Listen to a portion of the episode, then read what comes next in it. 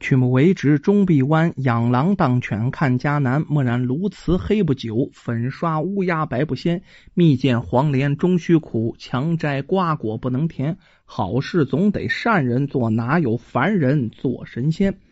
说这么几句定场诗啊。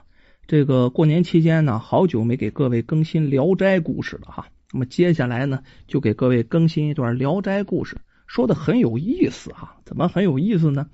呃，这好人呐，被逼的无奈去做恶人，可是恶人没做成，最后还是做了好人，得了好报。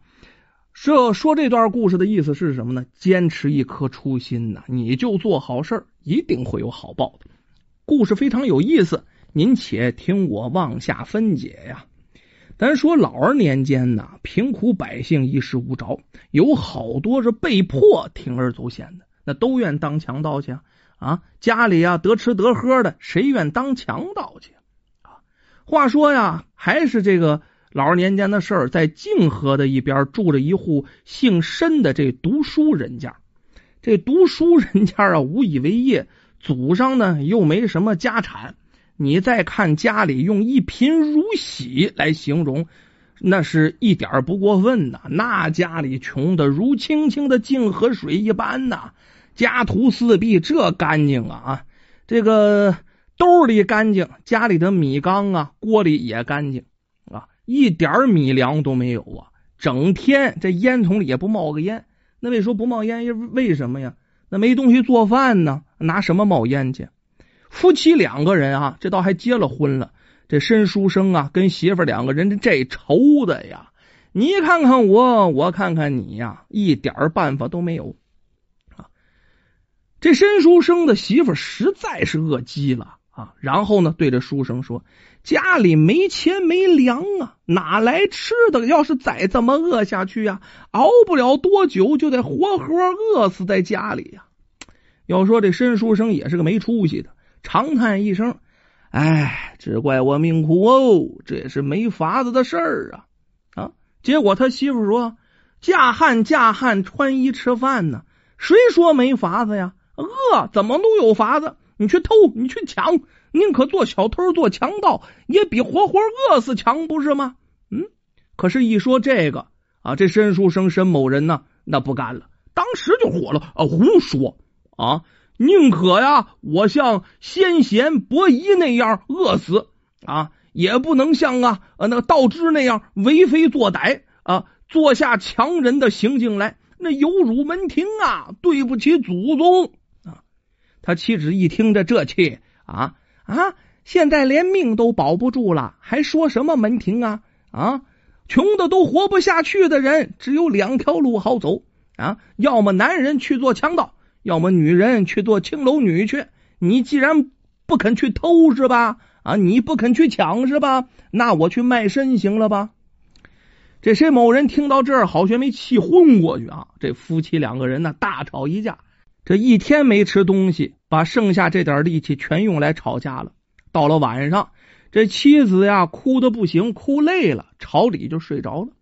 这申某人坐在床沿边上啊，这越想越伤心，越想越伤心。堂堂七尺男儿啊，挣不来口饭吃啊啊，导致这妻子想去当青楼女子，这真是斯文扫地呀。与其这样活下去啊，我就不如死了得了。这就钻了牛角尖了。他悄悄的蹑手蹑脚的找了根绳子，来到院子里的树下，将绳子打了个结，挂在树上，把脑袋就伸进去了，就把自己给挂上了，还真上了吊了。就在这申某人似死没死、昏迷的时候啊，哎。他隐约觉得看到自己死去多年的父亲走来了啊，对他说：“傻孩子，为什么要寻短见呢？啊，人穷志短，去偷去抢也无妨，但是道义有道，为道不尽是都是恶人呢。”哎，说完了，拿个剪子咔嚓一下，把他的剪子就剪断了。这时候这申某人的媳妇刚睡着，听见院子里扑腾一声。猛的就给他惊醒了，什么东西重重的摔在地上呢？她喊了两声自己丈夫，没得到回答，一咕噜声就觉得不好，就爬起来了。啊，然后来到院子里看动静，这不看则已，一看呢，仨魂飞了俩啊！就见树上挂了半个绳子，在风中飘飘荡荡啊啊！自己丈夫脖子上还套着绳子套呢，倒在地上一动不动啊！她急急忙忙扑到丈夫身边，一般摸胸口，哎，还有热乎气儿，还有一口气儿，不停的拍打前心，麻他后背呀。啊！呼唤了很久，这才把自己的丈夫唤醒过来。夫君呐，夫君，奴家赌气的话，你如何当的真了呀？这时候，这妇人哭的呀！啊！你再看这申某人，眼角也有泪珠，呆呆的看着他，说不出话来。这媳妇费了好大的劲儿啊，才将他扶起来，搀进屋里躺下。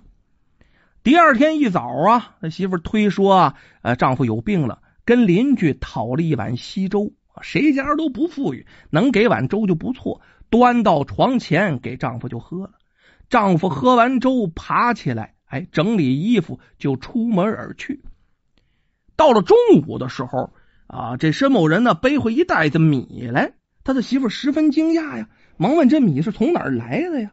这申某也没隐瞒啊，说是啊。呃，我老父亲的朋友都是些书香世家，家境啊还算不错。过去啊，我注重脸面，不愿意去摇尾乞怜，以此为耻。可是呢，现如今都准备去做盗贼了啊，哪还有什么廉耻啊？我从来没跟他们开过口啊，今天我是头一次开口。你赶快去烧饭。待我吃饱了，我就去偷东西。他媳妇儿啊，只以为他没忘昨天的事还在说气话，忍着也不敢放上啊。淘了些米，煮了一锅厚粥。这佘某人狼吞虎咽的就把这一大碗的粥哈全给喝了，饱饱的吃了一顿。吃饱了之后啊，他去找了根硬木头，用斧子将这木头削成了一根试手的大木棍子。削好之后，提起木棒啊，就往外走。他媳妇知道这下当真了。这丈夫真要出去做盗贼了，连忙拉住他不放，这眼泪哗就下来了。奴家知错了，奴家知错了，夫君万万不可铤而走险呐！你万一有个三长两短，你叫奴家怎么过？没想到这回这申某人还真努上了啊！这下火了，是你叫我去做强人的啊？怎么又后悔了？现在。我的心意已决了，我一定要去做这事儿，就是九头牛也拉不回来。万一事情败露，你也要受到牵连，你可别后悔。这媳妇死拉的都坐到地上了，拉着他，哎，一个劲儿的挣扎啊！没想到这申某人呢，一甩胳膊，呲啦一声，这衣服啊被撕下一大块来。这申某人头也不回，连忙就跑了，大踏步的往邻村走。你不能在自己村里投降啊！啊，后面啊，妻子拿着扯下来那块衣襟呢，泪如涌泉呢，哇哇的哭啊。这时间呢，就到了傍晚，天就擦黑了。这申某人呢，就来到了邻村附近啊。他在离开村子还有。里板路吧，就不到一里路的地方藏起来了。不料想啊，这天公不作美啊，忽然叨唠唠一个雷，就下起暴雨了。这申某人呢，浑身上下被浇的这个落汤鸡一样啊，没有一块干的地方。这申某人这气，埋怨自己的命也太不好了。我第一次下定决心干这种事就遇上大雨了。这做汉的时候，在墙头上啊留下大脚印子，这可大大不妙啊！可是回头转念一想，事情都到了这一步了，我好不容易下定决心，我怕什么呀？啊，不大的胆子，干他一票啊！我也只有死路一条。于是啊，他向村口方向看去，哎，村子附近有一片黑压压、挺密的林子啊。于是呢，拔起脚来就往林子方向奔去，准备到那林子里避一避雨。突然之间，电光一闪，闪电一闪，照亮了树林。原来这树林啊，已经接近村子里一户啊姓方的富户的一个围墙，就接近人家的围墙啊。他正想跑进树林子里去的时候啊，看见远处走来了一个人。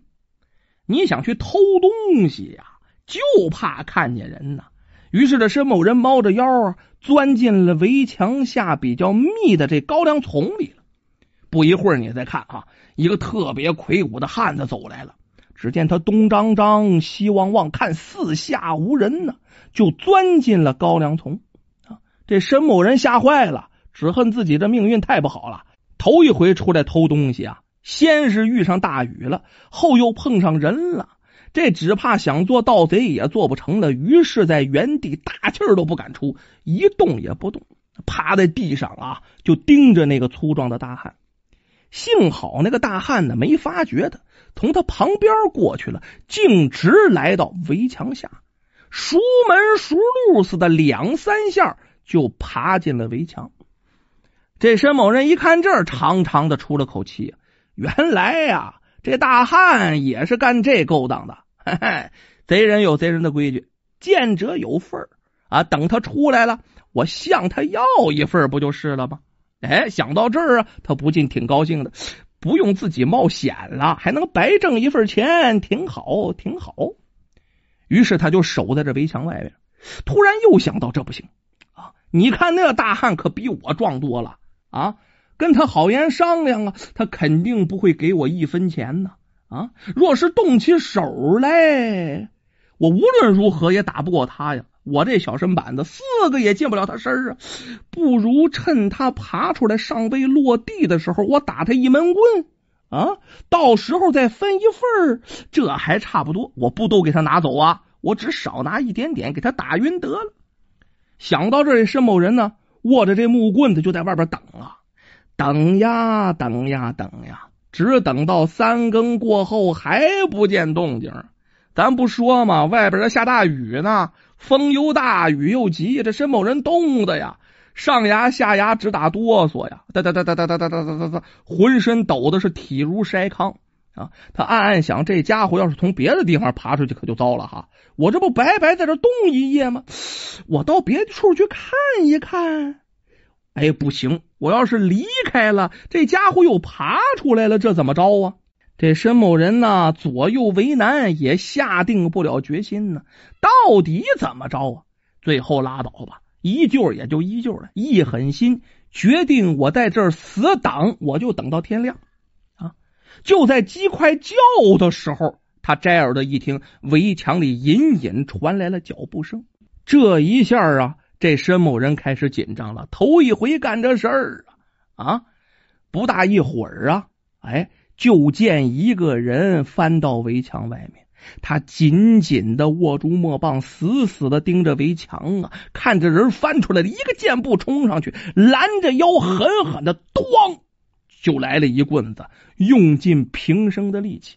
那个汉子也是一冷不防啊，这身子一晃，啪！就拽到了地上，随后打了个滚儿，变成了一只大乌龟呀！啊！只见这乌龟伸着脑袋，张着嘴，恶狠狠的盯着这申某人。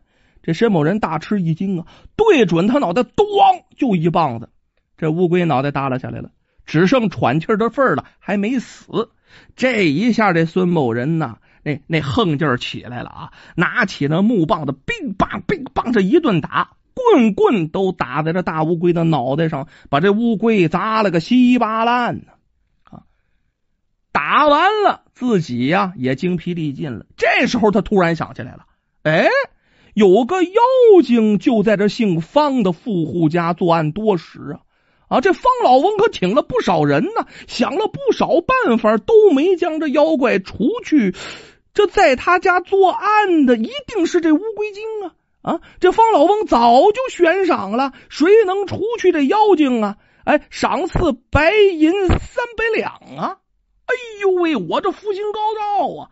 机缘巧合，我居然一下子把这妖精给杀了。这一下，申某人欣喜万分，连忙跑到这方老爷门口啊去敲大门。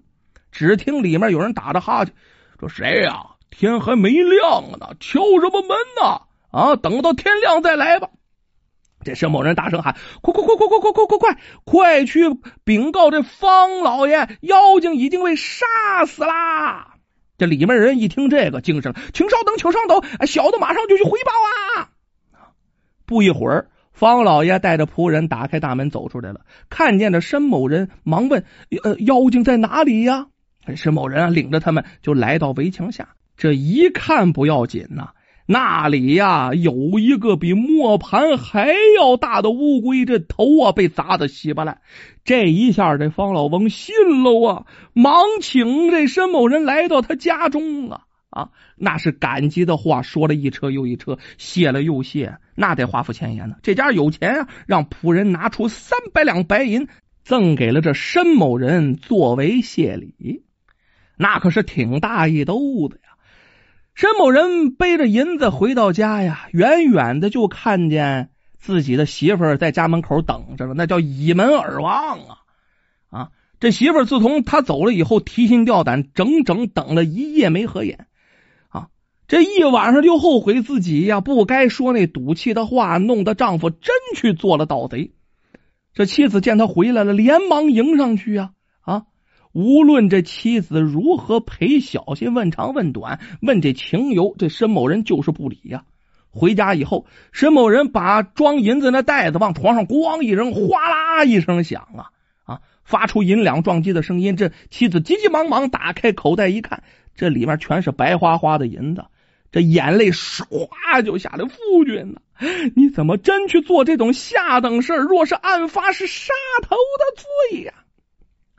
这申某人也是故意气他，哼，这种事儿是是你逼着我干的啊！如今后悔有什么用？这妻子一听，更加嚎啕大哭起来了。既然你犯下了杀头之罪啊，我也要受贼人之累，我也没脸活着了，还是让我先去死吧！说完了啊，跑出大门就要去死。这申某人连忙追出去，三步两步给他拉回来啊！这下有笑模样了。哎，如今我说气话呢，你又如何当真呢？嗯，于是啊，他就把昨天晚上发生的事从头至尾详详细细的跟自己的媳妇说了一遍。这媳妇听了，终于是转忧为喜呀，一边擦眼泪，一边打了他一下，笑着说：“夫君，你为什么不早说？你可吓死我了呀！”那从此以后还用说吗？这夫妻两个人啊，吃穿不愁，安安稳稳的过上了幸福的日子。